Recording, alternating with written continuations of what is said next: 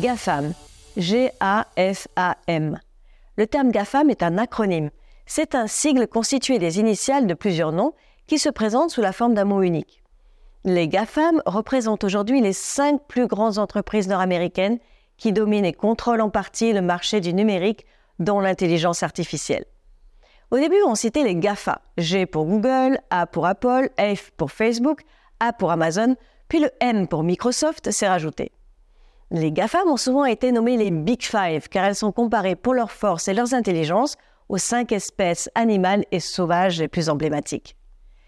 Les GAFAM, qui sont originaires de la Silicon Valley en Californie, sont en concurrence avec les NATU, un autre acronyme pour désigner Netflix, Airbnb, Tesla, Uber. Les GAFAM, ces géants du web, sont critiqués dans différents domaines, notamment pour leur quasi-monopole et leurs pratiques anticoncurrentielles. Ils achètent bien souvent les plus petits concurrents pour mieux se renforcer, comme l'ont fait Facebook avec Meta qui régit Instagram, WhatsApp et Oculus ou Google qui possèdent maintenant YouTube.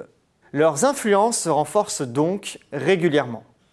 De plus, ils se positionnent comme des infomédiaires, c'est-à-dire qu'ils se placent à la croisée des chemins entre les producteurs de l'information et les récepteurs. Ils sélectionnent donc des informations à envoyer et les retransmettent à ceux et celles qui les attendent. La force de ces géants du numérique est de posséder des milliards de données qui peuvent influencer toute personne et tout discours en orientant les messages qu'ils communiquent.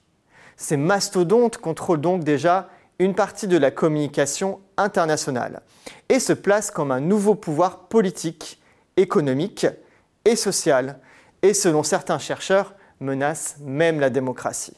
Le monde avance vite. Les GAFAM bloquent le marché et pour l'instant semblent laisser très peu de place aux nouveaux venus pour conserver la puissance de leur relation et leurs milliards gagnés grâce au développement du numérique. Mais les GAFAM verront peut-être cet acronyme se modifier si l'une de ces entreprises venait à disparaître ou ne pouvait plus rester en tête du mouvement qui transforme nos sociétés à grands pas par la force des critiques et des avertissements qui commencent à s'élever contre eux, comme aujourd'hui Meta.